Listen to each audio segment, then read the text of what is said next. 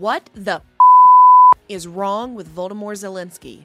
He just elected Marina Abramović as an ambassador for Ukraine. She's also tasked with helping to rebuild the country's school system. Who is she? A businesswoman? An elected official? A civil servant? A policy expert? The leader of a nonprofit? Maybe a teacher? Nope.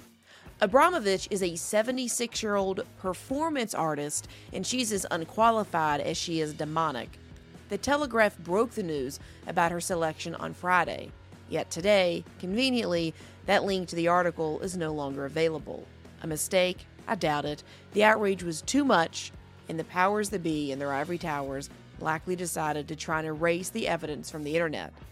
But remember, the internet is forever, so it's quite easy to recover. If you don't believe it's true and think it's some conspiracy cooked up by the right, head over to the Wayback Machine and see the Telegraph's original article that's linked in this description.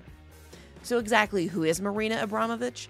She's infamously known for her spirit cooking dinners. According to her 1996 cookbook, these dinners include aphrodisiac recipes. What is that, you ask? Well, it's things like fresh breast milk mixed with fresh sperm milk. Back the fuck up. For those with a more sophisticated palate, you might want to try her fresh morning urine recipe. Ain't nobody got time for that. Weird, yeah. But it gets stranger. Back in 2016, WikiLeaks revealed emails between Hillary Clinton's campaign chairman, John Podesta, and his brother, Tony Podesta. They discussed attending one of these spirit cooking dinners. Why is someone with so much power and influence getting freaky with piss and jizz? I don't have an answer to that, but if you do, please let me know. What I do know is it makes me uncomfortable that this woman is anywhere near children. Abramović claimed in her memoir, Walking Through Walls, that she's clairvoyant. Well, that's not strange. In 2010, she made a video with Lady Gaga. Talk about creepy dream team.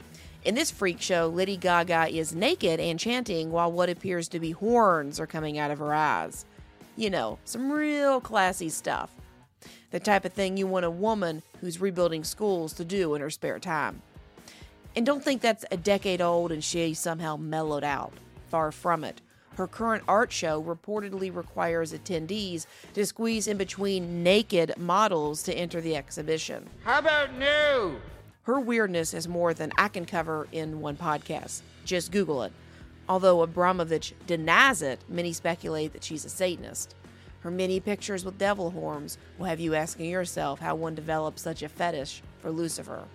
It's evil and downright perverted, but even if you think this type of art is fantastic, why is she picked as an ambassador? Tell me something. What will it take for America to realize they're being played?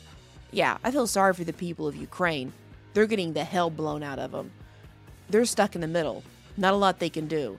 But they're being played by their government and we're being played by ours. When is everyone going to realize that the United States is just using Ukraine for a proxy war with Russia?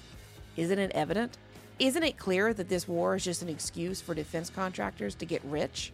How is it that so many are blind to the fact we're going to walk right into World War III over a conflict that doesn't even involve us? But hey, who am I to judge? What do I know? I'm just some bitch. Hey, just stay asleep to it. If a woman who makes semen shakes and drizzles piss with politicians doesn't do it, then I don't know what will. Thanks for listening to Broad Thinking. Be sure to tune in next Monday night for an all new episode. In the meantime, be sure to follow the Ladies Love Politics channel on TikTok, Instagram, Truth Social, and Twitter.